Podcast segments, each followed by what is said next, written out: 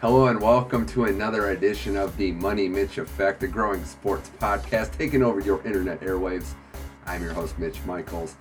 Today's episode will be a good one, as promised. CJ Deer from Fox Sports, my good buddy, social media producer there. He's going to discuss Tom Brady and Bill Belichick's legacies following Super Bowl 51. Will the Falcons be back or will the Super Bowl hangover bite them? Look at the NFL Hall of Fame class of 2017 talk about guys that didn't get in there, who's next. And we're going to talk some hoops. Kevin Durant's going to play Russell Westbrook. He's going back to Oklahoma City on Saturday. We'll break down that game and more. And then I'm going to talk to Dan Mount. He's a writer for the Hockey Writers. We're going to break down the NHL action this season, what to look for in the second half of the season. The Nashville Predators, the Islanders are on fire, and a lot of coaching changes, four already this season we got a lot to discuss there. Also, how bad the Avalanche have been. You're not going to want to miss that. This is one of the worst teams in pro sports history. Mitch Michaels, Money Mitch Effect. Let's roll.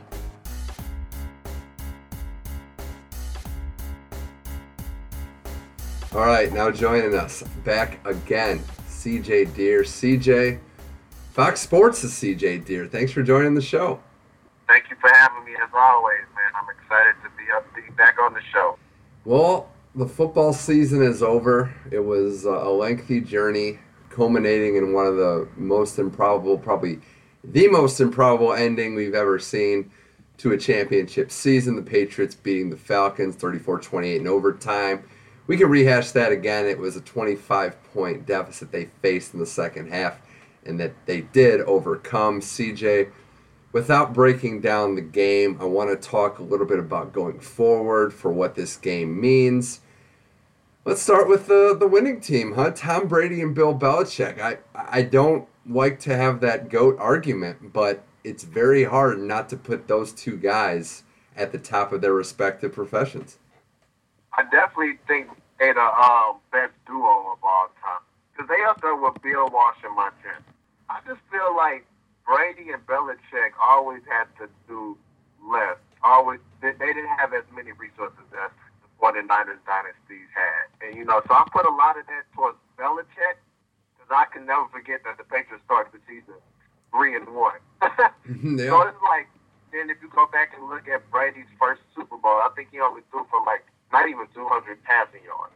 So it's always been Bill Belichick and his defense. And then he just built just a dominant program, organization, where if you follow his system, you follow his scheme, you're going to be successful. You're going to be winners. And then for you to have your leader buying into the, your best player, which is also your leader, buying into the system, this is the success you're going to get. So I'm always, I go back and forth with my 10th and Brady as the number one quarterback, but I kind of feel like Belichick did surpass Walsh. Yeah, it's hard to not put Brady, or it's not, excuse me, it's hard to not put Belichick at the top of the coaching list, starting with him first he's just done it for so long and they've been consistently good. We talk about the Super Bowl wins, but this 16 year run, that when they missed the playoffs twice, and I think one of those years was the Brady ACL injury, and they still were a competitive yeah, team. Above 500 record. Yeah, they were like 11 and five and didn't get in. I'll say for Belichick, he just knows so much about the game, but there's a lot of guys that know a lot about football he knows enough about the game, but still has the wherewithal to make those good crunch time decisions when you don't have all day. You have to think on the spot. He can adapt. I think that's the biggest thing to him. And he never wavers. I mean, I, if you just go back and look at the Super Bowl, they stuck with their game plan. Like you know, they just you know, um, you could tell that the um, Falcons towards the end of the game got away from the running game. You know, everyone knows. I know that they were known for passing the ball, but when you have such a huge lead, you milking the clock, you running the ball, you letting the play clock go all the way down to five seconds, and then you snapping the ball. Brady, I mean, um, Belichick, on the other hand, he's just like, look, we're not going to do too much. We're not going to do too less. Because, you know, any other coach or any other team put in that situation, they trying to go for the deep ball. they trying to go for the mid-range ball. Like, they constantly forcing the ball down the field. But what did they do? They ran the ball. They kept the, the run game alive. They're steady the bubble screens, the short passes, you know, just letting your receivers make plays. And, and then gradually they was able to get back into the game. And so that just, to me, is great coaching because if you put anybody else in that situation, you're going to see them get flustered and start start drawing up plays that they would normally call on first and second down. Yeah, and, and I think too. Mean, you know it for all the credit that they get for having a sophisticated system. A lot of what they do is advanced, but CJ, a lot of what they do is simple. I, I was a product of an athletic career that was the the KISS method, the keep it simple, stupid, and I think what they do, you probably saw CJ as a college football player yourself, plays that you had run before, plays that it was just basic. They knew what they were good at. I mean, you know, and they were able to execute them. Yeah, and the thing is, they play boring football. It's not exciting. Like the reason everyone, including myself, was so fascinated with the Atlanta Falcons and you know really bought into this offense because it was exciting. It was fun. And like I um brought up, it reminded me of the greatest show on turf, like the team that I grew up watching and, and enjoy watching. And so that's what us as fans, you know, that's what we crave. We love the big plays. We love the long throws. We love passing the ball or running back out the backfield making plays like a Marshall Faulk compared to Tevin Coleman and Devonta Freeman, like Freeman juking people. You know, that's what we enjoy. That's satisfying and gratifying as fans to watch. But the, the Patriot way is look, this is how we're going to make our fans happy and proud. We're going to get you these rings.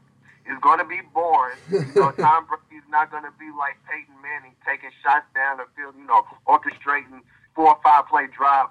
They play, it might take them 10 plays to get it, but they, you know they're going to score. They're going to milk the clock. If they don't get a touchdown, they're going to be in field goal range. And that's just the Patriot way. It's boring football, but it's smart football, which in return is successful football. And looking at the Brady Montana greatest ever debate, I always thought Elway should should get some love in there as well. Dan Marino never won a championship, but he was as gifted as a quarterback. Peyton Manning, obviously. I, I don't know. The era's changed. We talk about that all the time, but Montana took a beating back in his day, wasn't able to play as long as Brady is.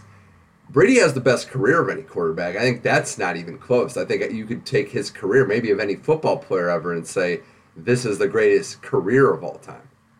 Yeah, career all time. But to me, it's just, and that's nothing against Brady because, like he even said, this is a team sport. We all know it's a team sport at the end of the day. But it's just like how people try to compare MJ to LeBron.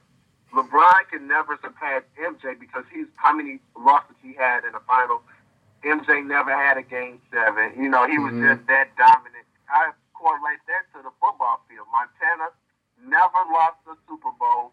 He never threw an interception in the Super Bowl. Like this, when the, when he was on the biggest stage, he performed to his highest level, his team was successful. So, and the thing with Brady is like, I love him. He's clutch. He comes back. You're never out of the game if you have Brady under seven. Right. You but I just yeah. feel like at the end of the day, on the biggest stage, when you need your um, best player to step up, Montana always did. Right, and I think what Brady did at 39 is probably the greatest performance from a guy that age ever. Maybe in maybe in sports, it's tough not to have him in the discussion. I think it's always going to go on that debate, and you know it's different eras. I think both of them can be recognized as the greatest. I don't think I think it's a preference. There's no way. Yeah. You, there's no way that Brady at least doesn't belong near the top of that list now. He's cemented himself as one of the, if not the greatest, at his position. As I talk with CJ Deer on the Money Mitch effect, I, I want to give you a minute. I was hopeful, like you, that the Falcons would win their first championship. But how does a team overcome a loss like this? And you know the the way they lost. I, I like this team. I think they have a future, but it doesn't get much worse than this, which could have been the worst sports loss of all time. I feel like they will be fine. Oh, as oh, long as they can keep the core pieces together. You know you got Matt Ryan under center. You got Julio on the, on the outside. But if they can keep that duo in the backfield, Tevin Coleman and Devonta Freeman, and that's what's going to be get tricky because they're going to have to pay Freeman to keep him. You don't want to let him go because you can see in the Super Bowl that's a lot of people didn't talk about that. When Tevin Coleman went down, that's when a lot of stuff started going downhill. Yeah. Well. So you need both of those running backs if you want to uh, continue to at least push for the Super Bowl again, because they have the the um, talent to continue, and the, and that defense plays so well. I was yeah. so impressed with that defense, and then they just got tired at the end, and that's when your offense supposed to help out the defense by running the ball. But like I said, with Tevin Coleman going down, you know, that just really messed up. And I don't know, maybe Kyle Shanahan was trying to do too much, trying to get so pretty, you know, you so cocky, you up, you like whatever. I'm about to, you know, stump all over this team. But I definitely feel like if they're able to keep the core, um, keep those two running backs really, just keep those two running backs, continue to build that defense through maybe free agency, but really the draft. I think they have the talent to get back there because well, Matt Ryan in his ninth, tenth season. Yeah, I believe so. He's, you know, he, he's going to get him a Super Bowl before he retires. Well, I hope you're right for their sake, and they have those running backs. It would have been nice to see them use them in the game with a 25 point lead, but that's another debate entirely. I think there's some potential there. Every year we say the Super Bowl hangover can is going to get broke this year. I think there's reason to think that this Falcons team can get back here. The division's tough. It's not going to be easy to get there, but we're hopeful that Atlanta can build on this. Ryan has played about nine years in the NFL, but quarterbacks are playing longer. I think he's right at you know the midway point of his career. I do want to say though, CJ, one thing that will be forgotten, but I know not by you and me, the degree of difficulty by Julio Jones on that catch. I, I think that was oh. one of oh. my favorite catches of the season, and it's a damn shame that that got you know what happened got to that catch. Yes. Right. Yeah, I mean, he had a couple of sideline grabs. I just every time I, I think it was what two or three. I can't recall really, but I'm just like, I'm like, oh my, this dude is not human. It's just like the body control is for him to be that tall, that big. His body control is unmatched. Like I haven't. I mean, it's like so graceful, like Lynn Swann on the side. just, it's beautiful to watch. It is. He, for my money, he's the best receiver in the game. Oh, I would like to. Hands down. Yeah, hands down. I don't know if I'm at a hands. I think I'm getting to a hands down. I think I think I'm getting there. He, has been playing a lot more. He hasn't been injured. He's been churning out consistency. He he would have won the receiving yards title again, but he missed three games. I mean, come on. Yeah, I mean, he was always my number one wide receiver um, in the game because of his size, his athletic ability, and you know, just great hands great route runner, fast, like I say, has the size. But I, the person that was creeping up to him was Antonio Brown, but I, I still don't think he's there yet. So CJ, before we move on to another topic, the Edelman catch, which will go down in history as one of the craziest, greatest catches in, in the Super Bowl in the history of the game. Is that the greatest one, do you think? Or we've seen a lot, you know, and I think we've seen a lot of them in recent years. Uh-huh. And what did he say was 70% luck? I, I appreciate I mean, the honesty. well, I mean, I think it was, you know, like you said, 70% luck, but at the end of the day, just to have that hand-eye coordination, because I, I was looking at it in slow motion, I'm like, it hit his hand. It hit this, um, the defender's hand. It hit the defender's leg. Like, it didn't hit the ground. it just, I mean, it was a, it was a spectacular play. Yeah. Yeah, it's, it's definitely up there. I'm trying to. For me, it's up there with that Tyree catch. See, I mean, yeah. Tyree catch was caught by because he was getting. He had to go up, pin the ball to his helmet while he was falling down. You know, getting tapped. And then he had to hit the ground. You know, a lot of people fall when they go up and hit the hit the um hit the ground. They're going to lose the ball. So, but this one was tough too because that ball bounced off one guy's leg, shin, calf, yeah, hand he still was able to come down with it. Was I mean, and then at that moment of time, so what's that?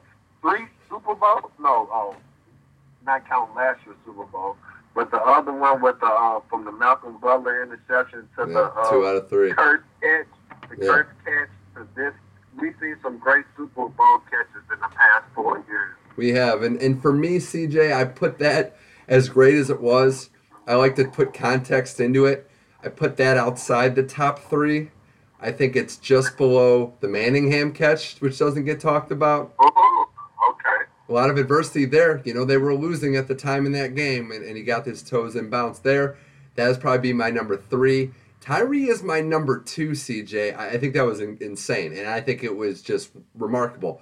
Didn't think I'd see a better catch than that in the Super Bowl, but I did the next year when Santonio Holmes, and I hate to put the Steelers on top, but that's the catch. Say, I, I, I was just thinking now. I'm like, I hope he don't uh, leave out Santonio. No, no, I can't. I hate the Steelers.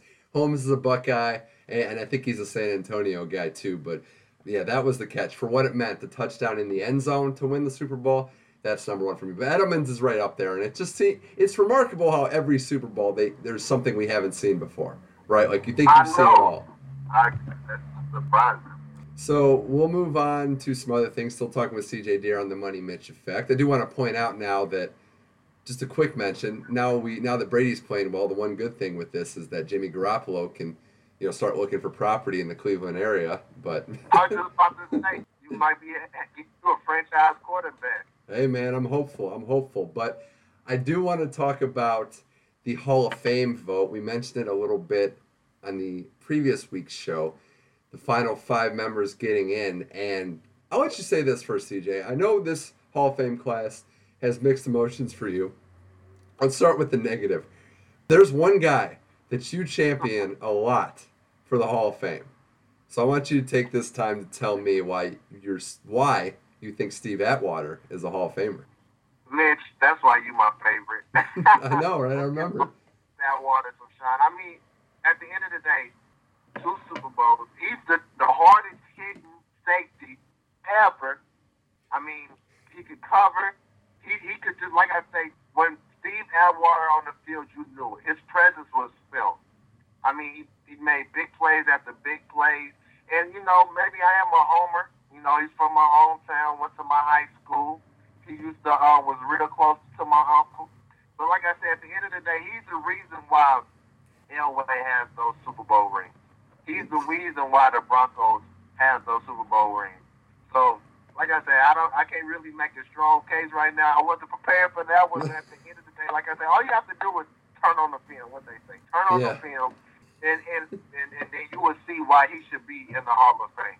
The number one safety ever to play the game behind Ronnie Lott. Okay, uh, you know, you made a lot of great points, and I appreciate anybody repping their hometown and repping, you know, their school. Hardest hit, hitting safety ever? I think we got to look at some Jack Tatum highlights just once or twice. Yeah, Jack Tatum too. Jack Yeah. Tatum is up there. But the thing is, today, Steve Atwater hits will still be legal. yeah, that's true. Let me get my boy Jack Tatum, but Steve Oh. Atwater was going Yeah. the shoulder, and not, he wasn't close. Yeah, Tatum. Roger Goodell would have Tatum in a straitjacket by his sophomore season. There is no way he would allow him on the football field. But look, the serious side of it is it's a loaded class, and I think Atwater's eventually going to get in. I hope it's soon. But there are a lot of safeties that are looking that are in front of him. There's a lot of tough Brian guys that don't Dawkins, if Brian Dawkins get in before him, I'm a, I'm agree with um, T.O. It's a flawed process. Well, T.O. didn't get in, but I want to focus on the positives first of who did get in, and there aren't that many people that have had more of a positive impact in their community, CJ, than what Kurt Warner meant for the St. Louis Rams. The St. Louis Rams quarterback, not the Los Angeles Rams quarterback. He never played for the team in Los Angeles. Just going to point that out. But Warner in the Hall of Fame, that's a good one. I think that's good for the game. And, and I know he meant a lot to your childhood, but this is a good guy, uh, an improbable career, and a deserved Hall of Famer. I couldn't disagree with you at all. I mean, like you say, the greatest show on turf is the reason I wanted to play football. You know, him throwing the ball to Isaac Bruce, Torry Holt, Isaac Hakim, Ricky Proehl. I mean, I could go on for days, but you know, it was just and Marshall Faulk too. It was Mhm. just magic every time they touched the field. I just, I could, I thought it was a video game because it just seemed like someone was always open. Kurt Warner threw that beautiful pass, you know, that beautiful ball, so always completed. And like you say, the the main thing to me though is Kurt Warner, his story. Coming from a being a, a grocery store clerk to playing in the arena football league hmm to winning one Super Bowl, taking another fourth franchise to the Super Bowl. And then now he's a Hall of Fame. I mean, the story is incredible. I feel like that's something that kids need to hear to learn. Like, if you work hard, if you believe in your dreams, you can achieve anything. So, I mean, his story is incredible, and I'm extremely happy for him and his family. Yeah, I was a Warner fan myself, uh, and, and I think just never giving up. I mean, how many times, even after he won a Super Bowl, CJ goes to the Giants, you think that's it for Kurt Warner, and then he finds his way to Arizona. His hunger, his competitiveness gets him to the Super Bowl, and they almost win it. It's just a great story. And the other guy that I'm really happy for is Terrell Davis, because you know with, with LT, I mean, enough can be cannot be said about how great LaDainian Tomlinson is. He was the only first ballot player on this Hall of Fame list. But Terrell Davis, another running back who only had five dominant years, but they were as dominant as any five-year stretch in NFL history. That was a guy, along with your boy Atwater, along with Elway, that took a Broncos team that had never really done it before and got them over the hump. I thought Davis was the ultimate game changer at a time when running backs were it probably was the deepest pool of running backs at the time, and, and Davis stood out.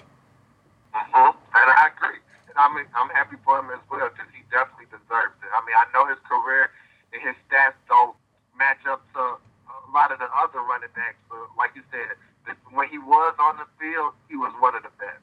And he, he deserves to be enshrined in Canton. And I got to shout out Jason Taylor. I wasn't sure he'd get in so soon. He was a dominant defensive player for the Miami Dolphins and in Akron, Ohio, uh, an Akron Zip is where he went to college. So he's a small school guy that, that worked hard to get where he is. But here's what I'll remember about Jason Taylor, CJ. Remember ESPN used to have those strongman competitions? Taylor won yeah. just about every year. He did. He was so slender.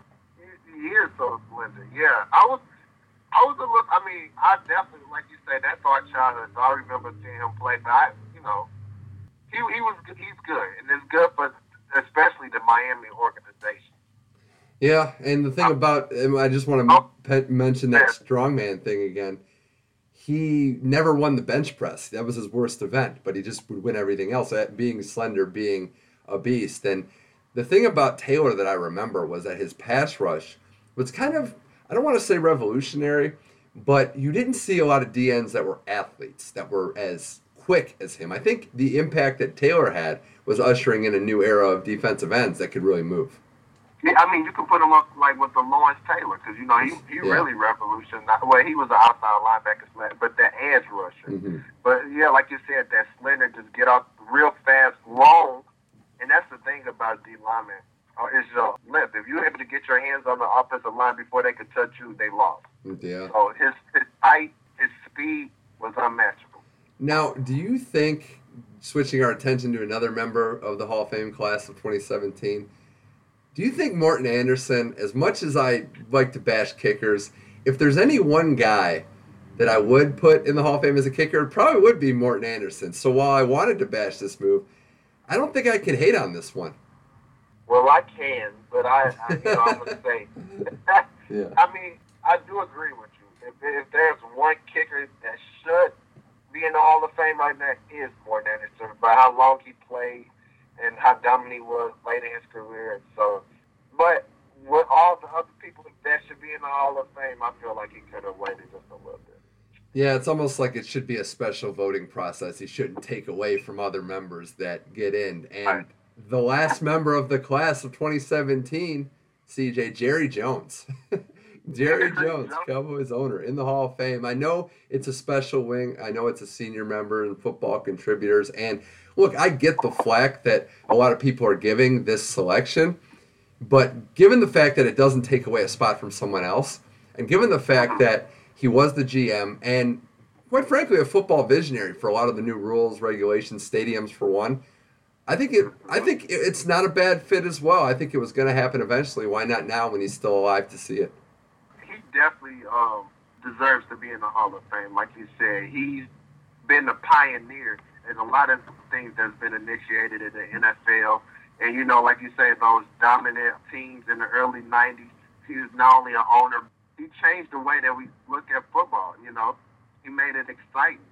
And what they say, everything's bigger in Texas. And, you know, he took that to the heart. And I love his story, too, coming from Arkansas, from Little Rock.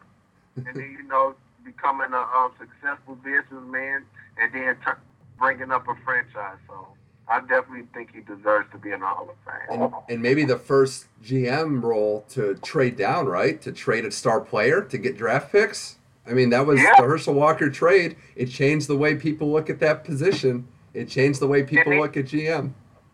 Right, and then also, yeah, just and getting people from small schools too, if I'm not mistaken, mm-hmm. is the earlier rosters. So. Yeah, well, it's going to be a big party in Texas this summer. Just if you see Jerry Jones out, he's going to be having a good time celebrating his Hall of Fame induction. Before we before we switch sports, CJ, the guys that didn't get in, there's a lot of beef. But T.O., we keep coming back to this. Terrell Owens, not in the Hall of Fame. It's now year three, and yet again, he didn't make the final ten. He didn't make finalist level. Should we start to accept this? I mean, I feel like it's not going to change now. I think the voters have made it clear where they stand on this issue of T.O. in the Hall of Fame or not. I don't think it's right. I mean, I've heard this is the best argument I, I've heard so far for T.O. for T.O. not being able to get in the Hall of Fame. Like they say, can you tell the 97 year history? If you were to write a book on the NFL, the 97 years so far, could you tell that story without mentioning T.O.? No, you couldn't. And that's why in baseball they should probably let in all the people that took steroids too. Yeah, I mean, true, because at the end of the day, and then when you even look at T.O., he's number two in re- uh, reception. I mean, I don't know the, the category, but he's number two, basically, in a lot of categories for receivers. So my thing is, I understand what he did off the field. I understand his presence in the locker room was pretty negative. You know, he never really had a good relationship with his teammates. But if you would ask anybody in those locker rooms, maybe besides, I even think Donovan McNabb would say that would you want those, would you want to take those years back you had with T.O. when you went to the Super Bowl and everything? He's like, no, I would do it all over again.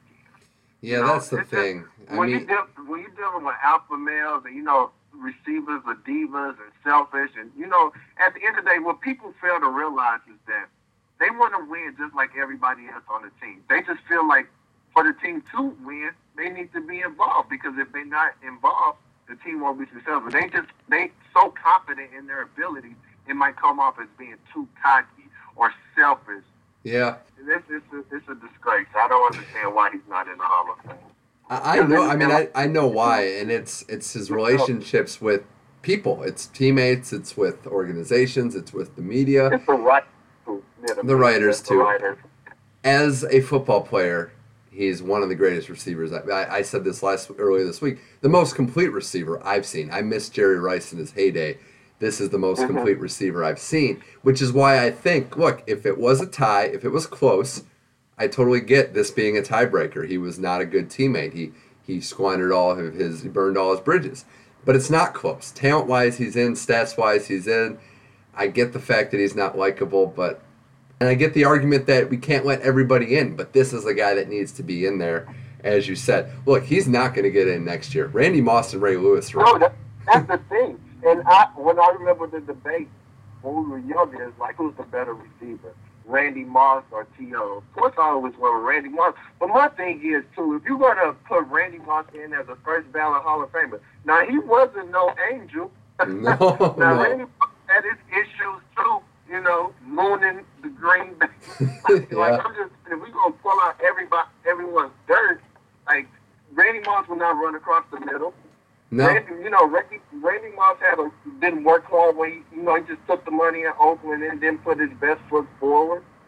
Yeah. So my thing is, if you're gonna um, hold that against T.O., you got to kind of do the same thing for Randy Moss because I do feel like they're gonna let because the media um, like him for it. Yeah, it, it's going to be a mess. We're going to have to. We're gonna have to see. I think we're gonna be waiting a few years before we see T.O. in the Hall of Fame. I think Moss is gonna get in first ballot, but Have to wait. Both those guys had their issues, but man, could they play football? As I sit here still talking with CJ Deer on the Money Mitch effect. Before I let you go, I want to talk a little bit about a different sport. That's the NBA, some hoops action. One of the main storylines going on right now is how bad things are getting, CJ, in New York. Phil Jackson and Carmelo Anthony. I didn't think that would be the feud of the year, but here we are. Phil can't stop tweeting and saying bad things about Carmelo, and Carmelo continues to want to be a part of this organization. What has gotten us to this point, CJ? And is there any end in sight that looks good? I mean, I, I feel like looking at this whole situation, I feel like Melo has been very mature. And, and it's crazy. Phil Jackson hasn't. We're always going to look at Phil Jackson as being one of the greatest NBA coaches of all time. But the way that he's handling this situation is making you scratch your head and kind of deter his legacy a little bit because, like you said, he's handling this situation completely wrong. But um, just to get to the point, they should have never paid him that much. They should have never signed him to that mega deal. I mean, that extension. Because because the thing is, we know what type of player Carmelo is. He hasn't changed since he was drafted. I mean, he's always been the same player. And, then, and now I just feel like Bill is tired, tired of him being on the team. And so this is the way to, I don't know. To be honest with you, I don't know where this coming from, but I just know yeah. all in all, Melo has been very mature throughout the whole situation. And then, like, I don't understand why Phil Jackson tweeting. Yeah, so the tweet the uh, that took place this week for those of you listening that don't know, it's you don't change the spot on a leopard, which was in reply to an article that was written basically bashing Melo, kind of a Phil Jackson endorsed piece that did that. He's kind of acting like a child. It, it's strange to see. He's acting immature. You know, we talk about CJ about how when these athletes do ridiculous things, is there something going wrong in their personal life? I don't know if CJ, I don't know if CJ feels over the Jeanie Buss breakup. so I'm gonna look yeah, at that. Post that on social. Didn't they post that on Twitter too? The breakup. yeah, yeah. I mean, I don't know why he's tweeting. I don't. He's trying. I think he's trying at all costs to get Carmelo to waive his no trade clause. He's resorts to you know flinging mud at him, and it's unfortunate. Phil might go down as the greatest coach and the worst executive of all time. Yeah the Knicks should have never even hired him. No, I mean, no, I, he's trying to mail oh. in his job. On the table before he even accepted, you know, it took him a month to just accept. So his heart was never in ended. And so I just feel like he's really just driving that organization organization down. I'm the same way. I think he's letting him down, and I think too. It's hard to really feel that bad for an athlete that's making the money that he that Carmelo is making. He probably shouldn't have signed the deal in length that he's do, that he did, considering the fact that his peers are signing shorter deals to get more gains themselves and to have more flexibility with the roster with their own personal benefits. So it's a messy situation, and the Knicks. It's so sad because Porzingis looks like a player. They have some pieces on that roster. It's just a nightmare. I don't know how anybody like Jeff Hornacek included can have success on that team. It's it's ugly, man. You'd like to see the Knicks get back to good basketball, but it doesn't seem like that's going to be the case. Yeah, it's gonna be a while. And then I think even Porzingis, I don't know. Like you said, he he enjoyed playing with Melo. Like he want to continue. He don't want to see Melo go. So I just feel like it's just a feud between Phil and Melo. Like you said, maybe it's with the trade rumors, so they don't have to uh, come out any money or whatever. So the deadline is quickly approach, approaching. So I don't know. It's a very interesting situation, but I can't believe that. I would have never thought ten years ago that Phil Jackson will be out here tweeting like a little kid. yeah. Well, it's a mess. It's not an ideal situation.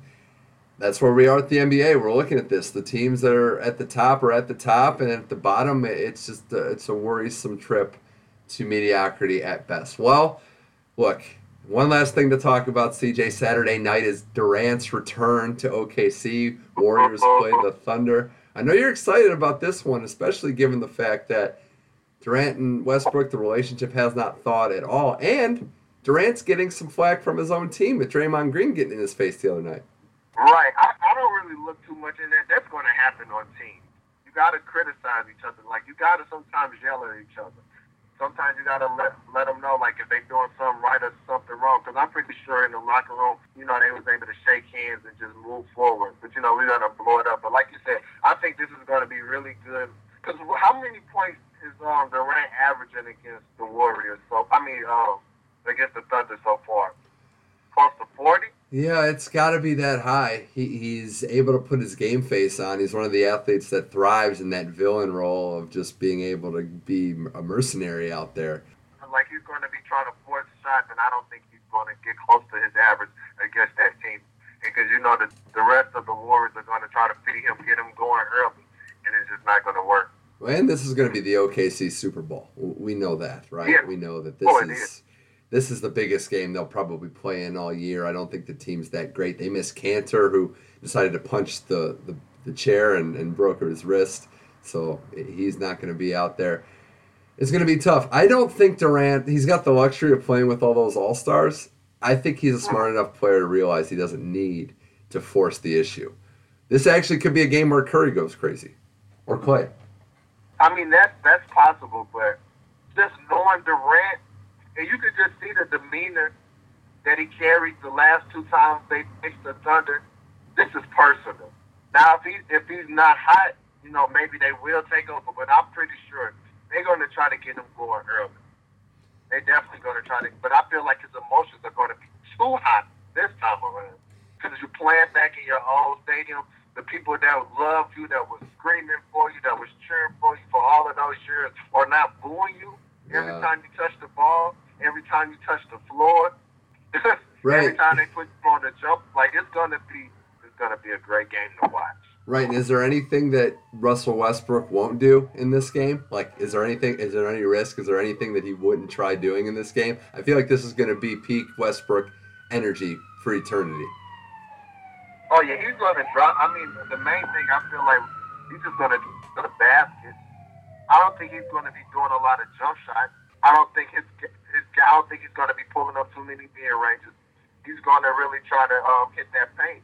Yeah, well, I'm excited for it. I think you are as well. And I do think that, you know, the Draymond Durant relationship, I think that's something to monitor because I, I think it ultimately should be fine. But Draymond Green's a competitor, he, he's definitely a talker.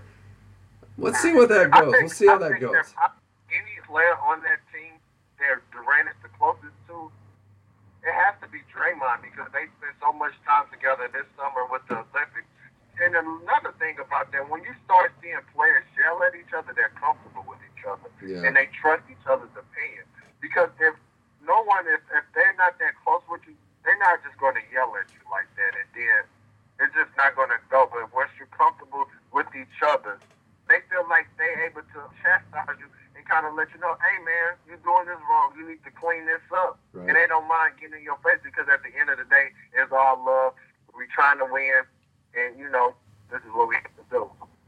Right. I'm I'm there with you. I, I think teammates aren't really as close if they're not willing to yell at each other and call each other out in key situations. And Especially out on the bench like that when you know the cameras are on oh yeah, for sure. They're smart enough to know that. Draymond is a different beast. Like he's just comfortable just doing anything. But like I Oh said, yeah. you could say that again. yeah. So I, I feel like I think they they will be fine because you know just thinking about back to the summer, they were already joking around. They looked like they were super close. If you just look at their Snapchats or any other social media outlets or when they were doing interviews and everything. So Yeah. Well, I try not to look at I try not to look at Draymond's uh, Snapchat. That's something I kind of avoid. But no, I see what you're saying. These are teammates. Teammates are going to bicker, but we know the Warriors are good. We know they're going to be in it for the long haul. That's just just a family, just a sibling uh, sibling incident, as I say. So we'll that's, see. that's how I'm thinking. But I am. I mean, if you just want to speculate anything, you could just say maybe because his numbers not where they were here a couple of years ago. I think at the end of the day, he know his role on the team, and he has that bitter taste in his mouth from losing the final last year. And they probably would have won if he would have played. Mhm. So I just think he know what they need to do to win. You know, he let Durant know, like, look, we didn't won the one already, so you're gonna follow our lead. Right. I'm gonna tell you what to do. We'll see how it develops. But CJ Deer, thanks again for coming on the show. You can find CJ at Fox Sports and as well as the uh, the head of the uh, Steve Atwater Hall of Fame meet club meetings. We can catch you there. Thank you again for having me, man. It was fun.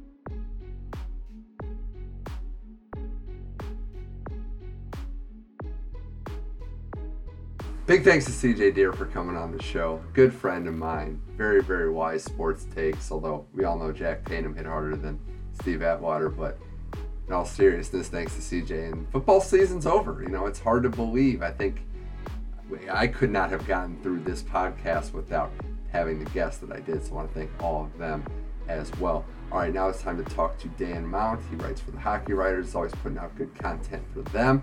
We're going to talk NHL action. We're going to talk about who's rising in the Western and Eastern Conferences, that Eastern Conference playoff picture all over the place, and who's going to be some potential trade deadline targets as it does quickly approach here very, very soon. All right, it's Dan Mount now on the Money Mitch Effect.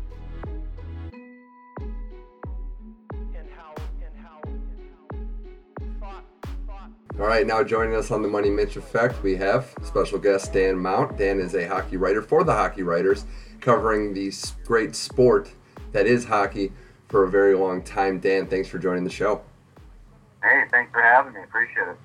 So we got a lot to catch up on. The NHL season is in the second half. It's been moving at a very brisk pace, and Dan, there's a lot of teams that are exciting, a lot of storylines to follow. But I want to start with one that doesn't get the press that, know, quite frankly, I think it should, and that's the up and down season of the Nashville Predators. And you know, Dan, as much as anyone covering this team, that they have a lot of expectations on their season, on what they're you know, projected to do.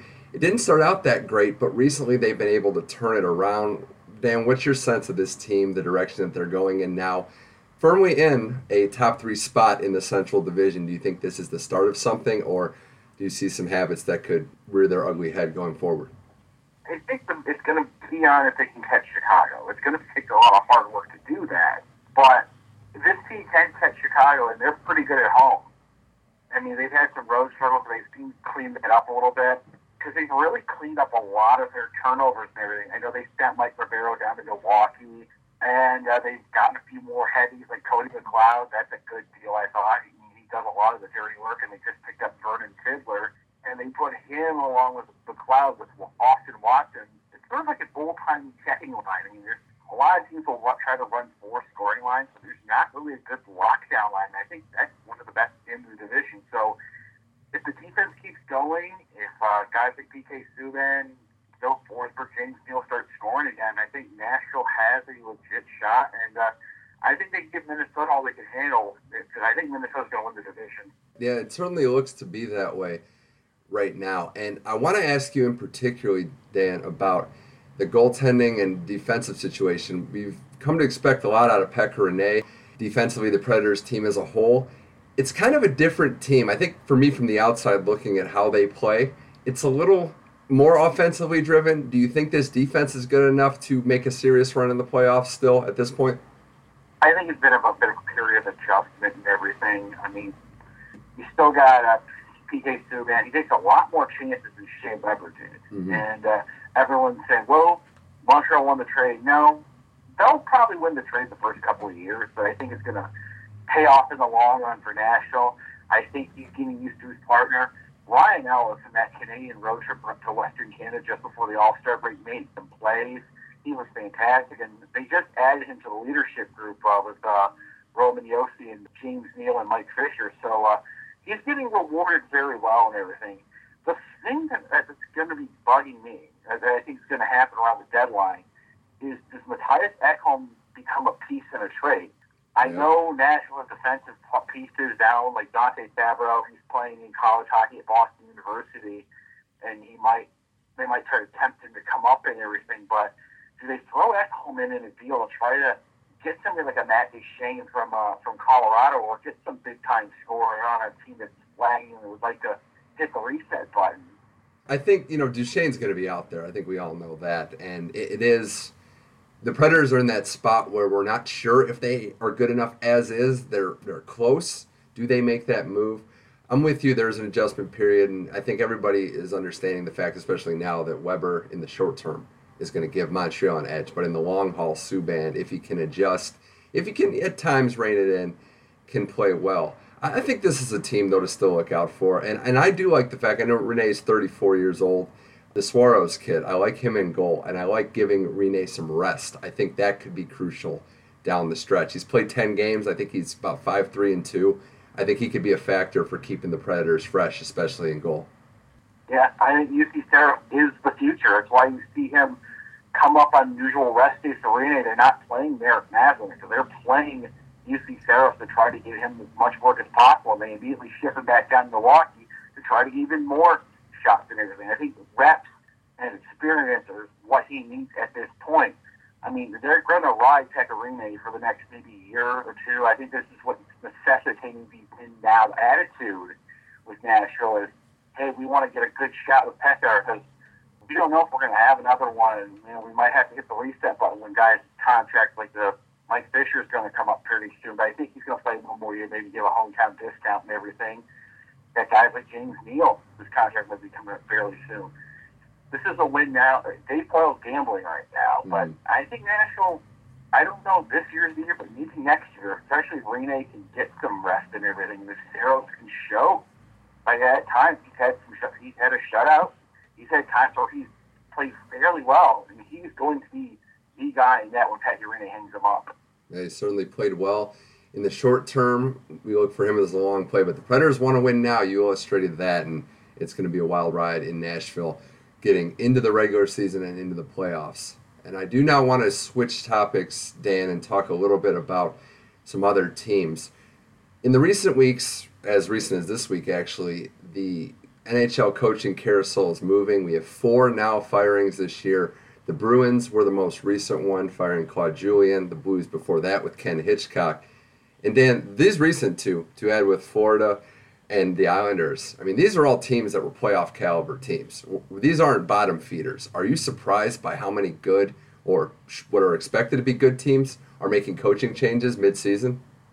I am surprised. I thought they were going to wait out Hitchcock for the rest of the year and everything, basically because of the years of service. I thought they were going to wait him out. And Mike Yeo was a pretty capable coach, as he was in Minnesota for the longest time. The Julien thing just boggles my mind. It's basically Don Sweeney and Cam Neely covering themselves. like they're covering themselves to be like, well, we need a fall guy, and we can't fire ourselves, you know. So let's give it a Julien, who will not be unemployed very long. I'm sure he can have the pick of the litter, and there might be more openings to come available after the season's over. He can go basically wherever he wants, and he turns that team to an instantly credible contender. They might not make the playoffs the next year, or they actually might with Julien, but he gives them credibility because he's been successful so long. He's won a Stanley Cup. He's won playoff series. That's the guy you want behind the bench. He's no nonsense. He's won basically everywhere he's gone and everything. And uh, there'll be teams falling all over themselves to, to get him. And I think he might end up in Las Vegas because it's a no pressure job at least for the first couple of years. I know Bill Foley says, "Hey, I want to win the cup within X amount of years and everything," and uh, Claude Julien would go a long way to making that dream reality. Yeah, and uh, how about Dan the timing of the move? I mean, that you could you couldn't have scripted a more quote unquote random timing of announcing the firing while the Patriots are having their Super Bowl parade. I thought that was just fantastic yeah. for what it was. I think he was.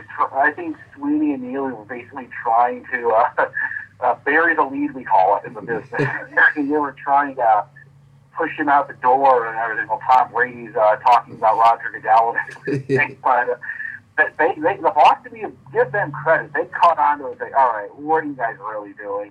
Right. It's, it's really a, a lousy firing and everything. It timed poorly. They could have waited, let the Patriots have their day and everything, and then they would have had the front page, back pages all for themselves and everything on the next day if they would have waited and everything. But uh, I think eventually, unless Cam Neely and Don Sweeney uh, pull some moves under their backside, uh, they're not going to be there very much longer. And uh, I think uh, the Jacobs family are going to have to blow the whole thing up and start over again, which which would be pretty sad because Boston's a really good hockey market. They kind of team is on the edge. Needs to plug some holes on defense and everything.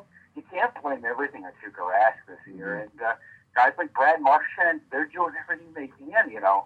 And I think the one piece that's missing is they miss Milan Lucic. I mean, I know he, he's a dirty work guy, but sometimes you need guys like that. I mean, look how successful he's been in Edmonton uh, protecting Connor McDavid. Yeah, well, they had an identity with him. They were a tough, brash team that didn't back down, that played two and, and at times threw the whistle. But they don't really have that anymore. And you're right, they're missing, you know, their their machismo guy. I will say this though, the Julien firing was being dangled for as long as last season, about a year. So it, it got to a point where I think they just grew tired of each other. I think they, they were looking for a fall guy, and it's unfortunate because he is a great coach, one of the better ones in this league. I do want to go back to the Blues though for one second it was just an awkward situation for Hitchcock and Yeo to be, you know, the coach in waiting situation in any sport. I don't care what it is. It's very uh-huh. awkward when you have a guy saying, when you have management saying, this guy will be next. And quite frankly, I think Armstrong was looking for his own fall guy there. Doug Armstrong didn't do a great job, especially with that goaltending situation. It was a bit of a mess. Yeah, I mean, it's it's a, it's a rare thing to make that work because they have their own egos and everything, and uh, Hitchcock knows he's on borrowed time and everything. And Yeo's just waiting in the wings, and it's not going to work. And that goalie situation, what can you say? Mm. And it's not like Brian Elliott proving everybody wrong, saying, "Hey, he's doing so great in Calgary. He struggled too." But if you traded Allen or kept them both, you'd still be having this sort of problem and everything. There are a couple of guys that, and you really got to blame the defense is having some trouble and everything. I mean, if Carter Hutton's the one pulling you out of the fire and everything, keeping you afloat in the playoff race, Doug Armstrong might want to try to reevaluate his goalie situation. I know the the, Hutton, the Hutton signing was sort of a uh, hey, we need a backup. Hell, he'll do. And uh, Hutton pulled more than his weight in everything this season for St. Louis. He certainly has. It's been a bit of a mess across the league, and as you mentioned, the Vegas job is going to be he's going to have some openings here. They got some coaches that are sitting in the wings that they could look at. So something to see there as I talk with Dan Mount on the Money Mitch effect. We continue talking NHL. Dan, I want to talk about one of the more surprising stories in the NHL this year. And I was dead wrong. I wrote this team off. I'll be the first to admit it. But the Islanders, one of the teams that fired their coach behind Doug Weight, are suddenly on fire. One of the hottest teams in the last 10 games, 7 1 and 2. Dan, how are the Islanders doing it going from bottom feeder to potentially sneaking into the playoff picture? Well, I think Weight's uh, installed some discipline. He's installed some uh, smart play and everything. But the main key is they solved their goalie situation. I mean, having a three-headed monster, people fighting for playing time, that's eventually become a distraction, especially in the media market like New York. I know the uh, Knicks problems and everything, and the Rangers' success, and the uh, hot stove of the Yankees and the uh, Giants football uh, success and everything this year uh, kind of takes uh, headlines away from the Islanders, but it was festering and everything, and it was going to blow up. So the Islanders did the best they could do, and uh, now Thomas Greiss is getting rewarded with a contract, and uh, he's really done a good job at goal. I think he's happy now that he has earned Doug Weight's trust. He is the number one guy, the unquestioned number one guy, and uh, it does a lot for a goalie's confidence when you're like, all right, I don't have to look over my shoulder because I don't have to look over my shoulder for Halak to take time away from me. I don't have to look over my shoulder to see if the Ruby's going to take some of my time, playing time away. I'm the guy. I'm the number one man. Well, and I also think too, there's certain stats that just blow you away. Looking at it right now, the Islanders are tied in goals scored with the Oilers. They're top ten in the league. That's just stunning, and I think a lot of that ground has been made up in the last couple weeks when they found their identity. Bailey is back to dishing out assists. We all know how good John Tavares is, but remember, this was a team that prided itself on having the best fourth line in hockey.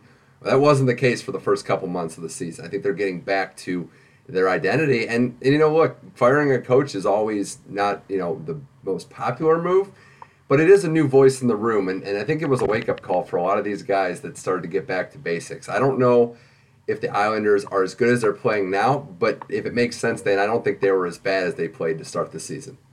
No, they weren't. I thought they were going to be a playoff team this year, and I think Doug is auditioning.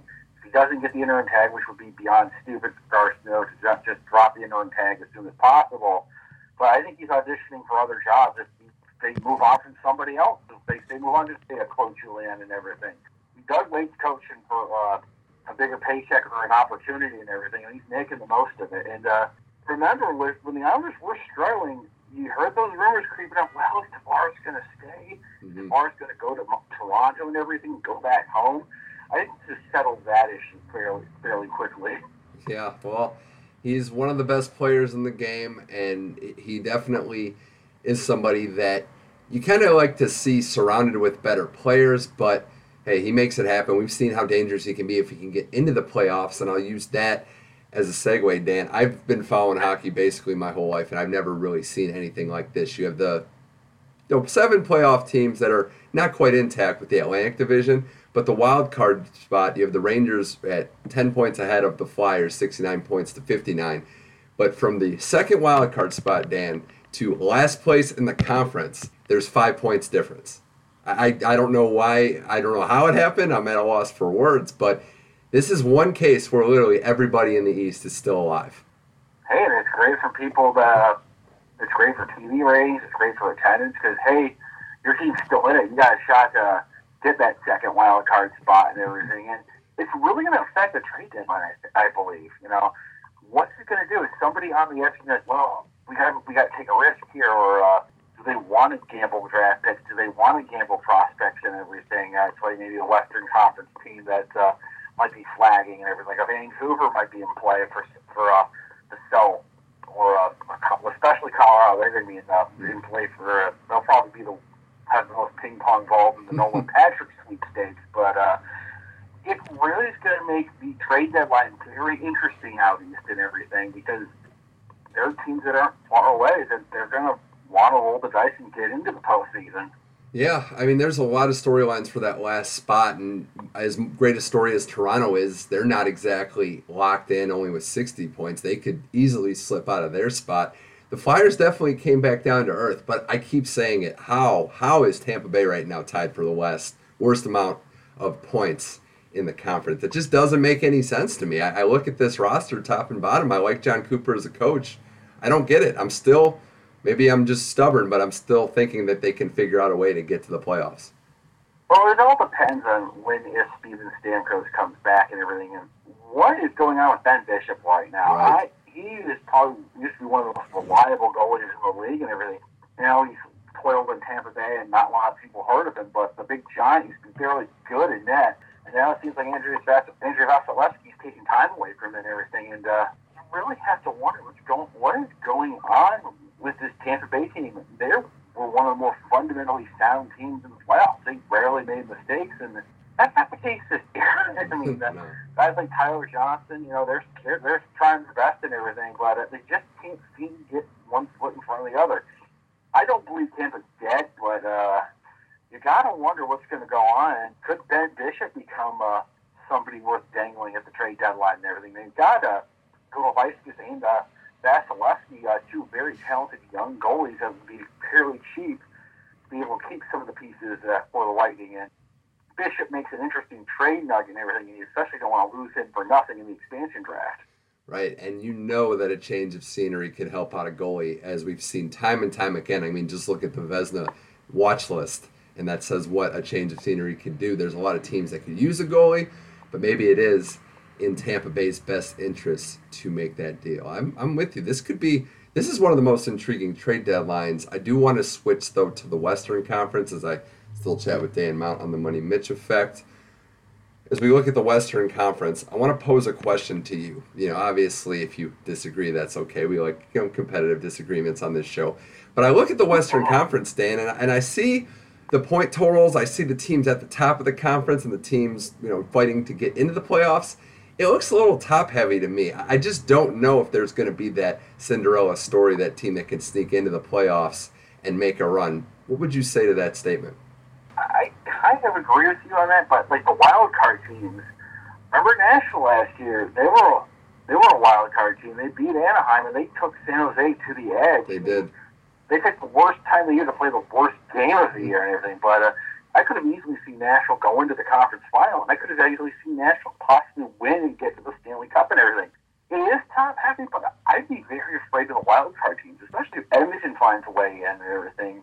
That's a young team. I know, don't know if they'll be scared of the playoff moment and everything, but uh, that's a young team. That's an exciting team, and uh, I like them very much. I don't know if I could see anybody working their way in maybe somebody from the Pacific could possibly work their way in, like a Los Angeles or something. But and if they get if they hold tread water and Jonathan Quick gets back and everything, and LA finds a way in, I'd be scared of them and everything, especially with a rested Jonathan Quick that hasn't faced the whole season's worth of shots and everything, and a veteran team that's done it before. That team would scare in the first round. Right. I mean, I think it's fair to say, Dan, that every NHL team that's in the playoffs right now would rather have Calgary in than the Kings, who sit one point behind them. I mean, I think that's a, a no brainer, right? Would you rather play Brian Elliott and the Flames defense or a, or a healthy Jonathan Quick and a team that's won two championships? Yeah, the team that won two championships, plus they got Daryl Sutter behind the bench. They got Anze Kopitar. I mean, they've got that devastating defense with Drew Doughty and everything and company. You know, like I said, if makes their way in, they will be a tough out. And uh, a team like a San Jose or an Anaheim might be worried about them because LA's had their number most recent years and everything. I mean, uh, we all remember the comeback the Kings made years ago and everything. But uh, like I said, I would be terrified of, of the wild card teams of Los Angeles and Nashville if they both happen to shake out that way.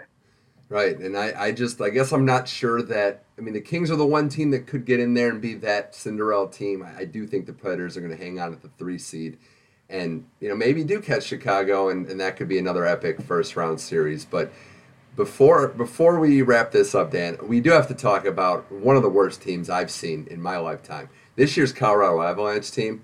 I mean, they have 32 points, and we're sitting here and going into the second week of February. It's historically bad. We looked at this roster, we looked at how tough the Central Division was. We didn't expect them to be great, but did anybody see them being this poor? I mean, they can't compete on most nights. I thought they'd be a little bit better. I thought Semyon Varlamov was a capable goalie before he went down with his hip injury and everything, but uh, this team doesn't have an identity.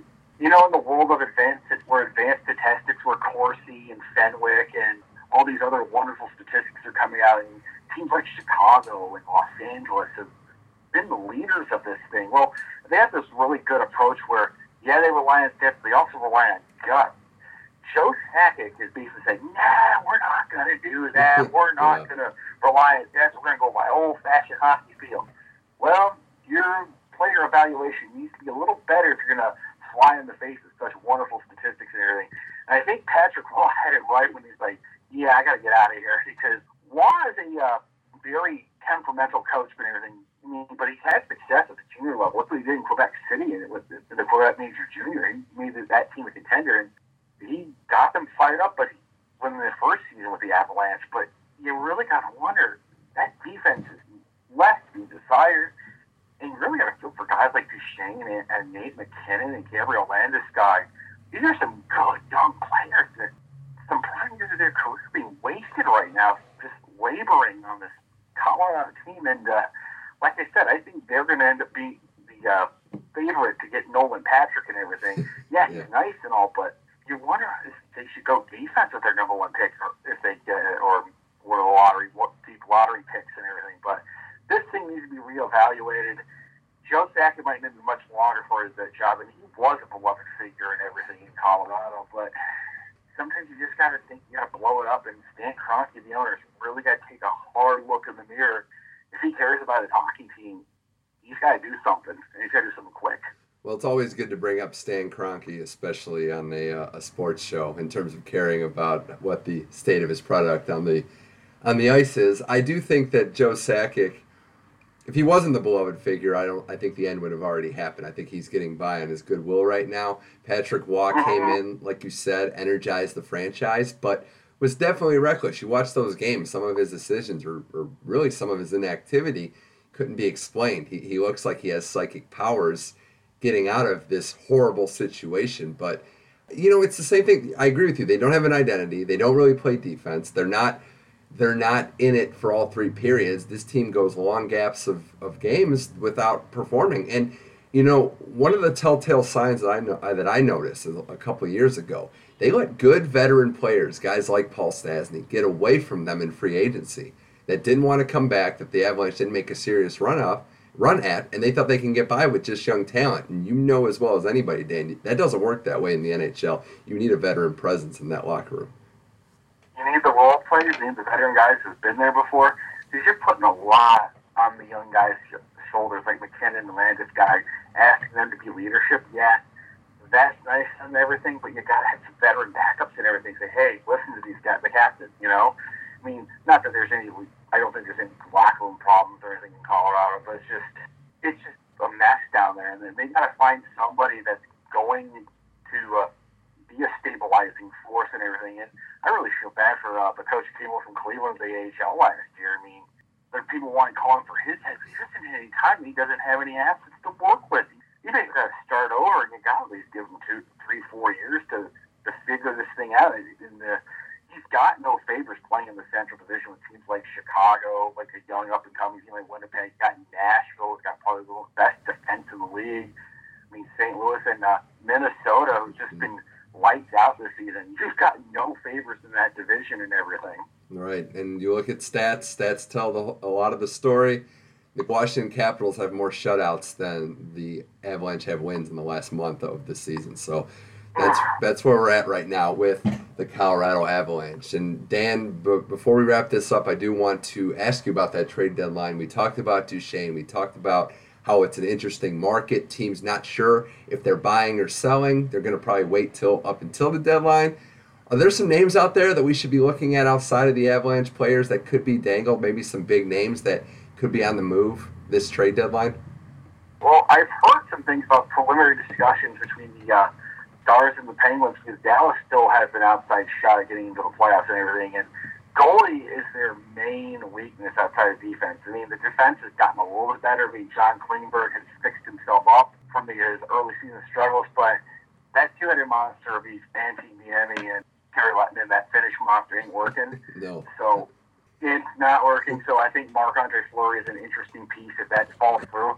I wouldn't. mind- I thought they were going to take a run at Ben Bishop in the offseason, but I think that fell through.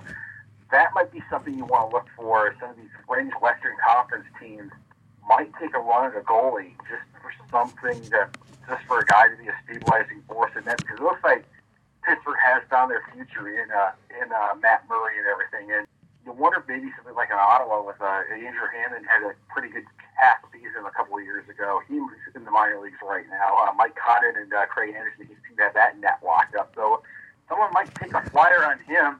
But like I said, I think goalie is the main concern for the Western teams that uh, need help like a Dallas. I think they're going to make a big run.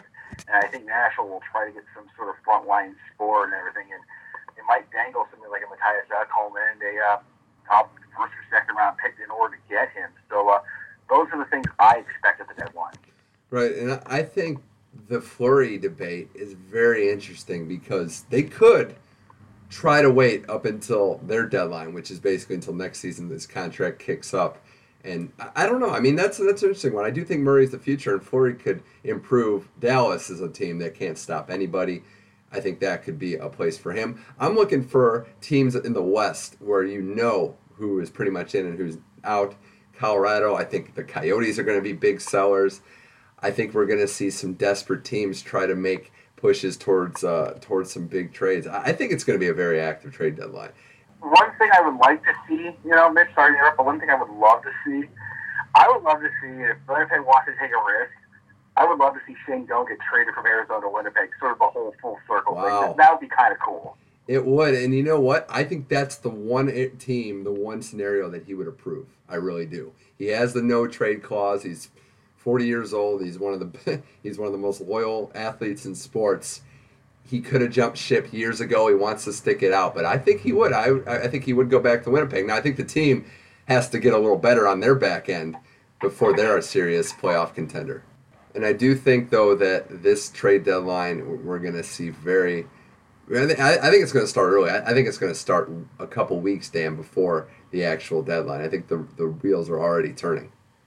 Yeah, I think you're going to see a lot of activity. I think those guys at the uh, trade shows on uh, the Sportsnet and TSN aren't going to be doing skits or playing guitar. They're going to be actually having to work. I mean, you're going to see Bob McKenzie working the phones and everything. And if you follow the Twitters and everything, get on there and uh, follow every minute because it, it's some entertaining stuff following the, following on deadline day.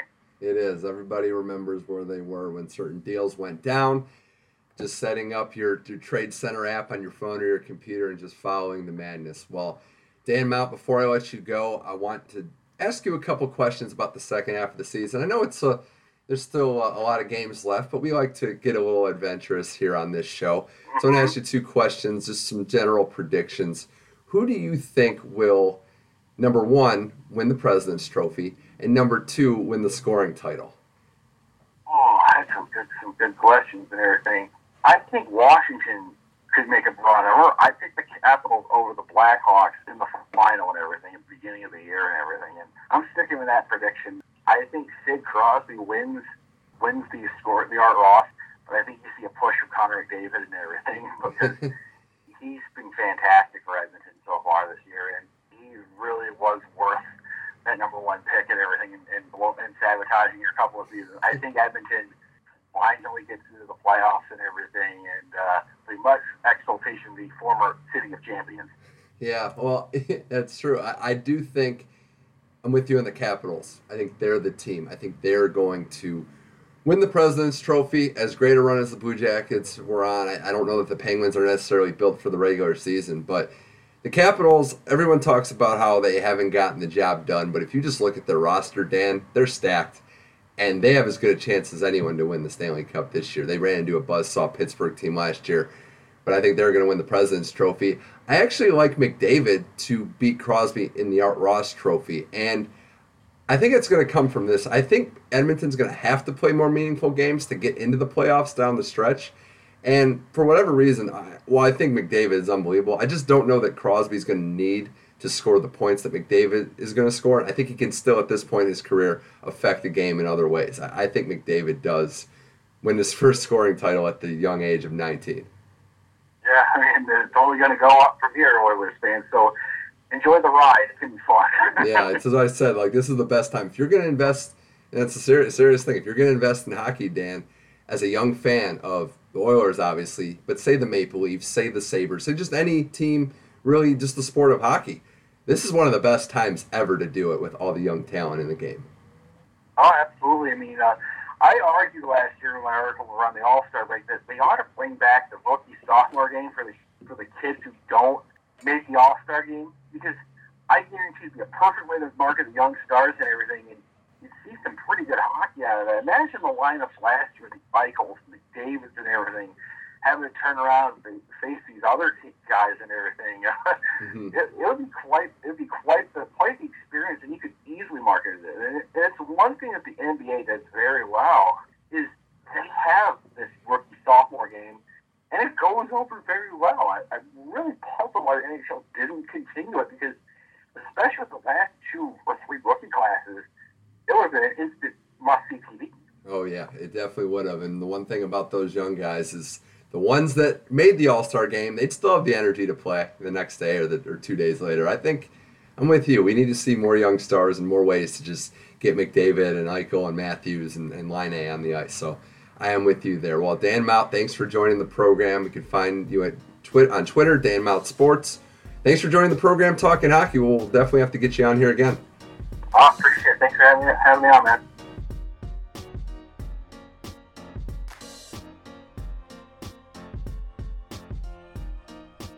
Special thanks to both CJ Deer and Dan Mount for coming on the show today. A reminder that you can find the Money Mitch Effect on SoundCloud, Google Play, and iTunes, wherever podcasts are found, really. Just search Money Mitch Effect. And follow me at Twitter, MoneyMitchM21 for sports and other takes. I did want to mention Charles Oakley. That was a very bizarre situation, him getting essentially arrested, charged with assault, when the Knicks tried to get their former legend to leave. He was sitting behind James Dolan, John McEnroe was there, big ugly scene there. Just it's not what you want, not what you want for a franchise that's trying to figure out an identity. They're having crisis every other day.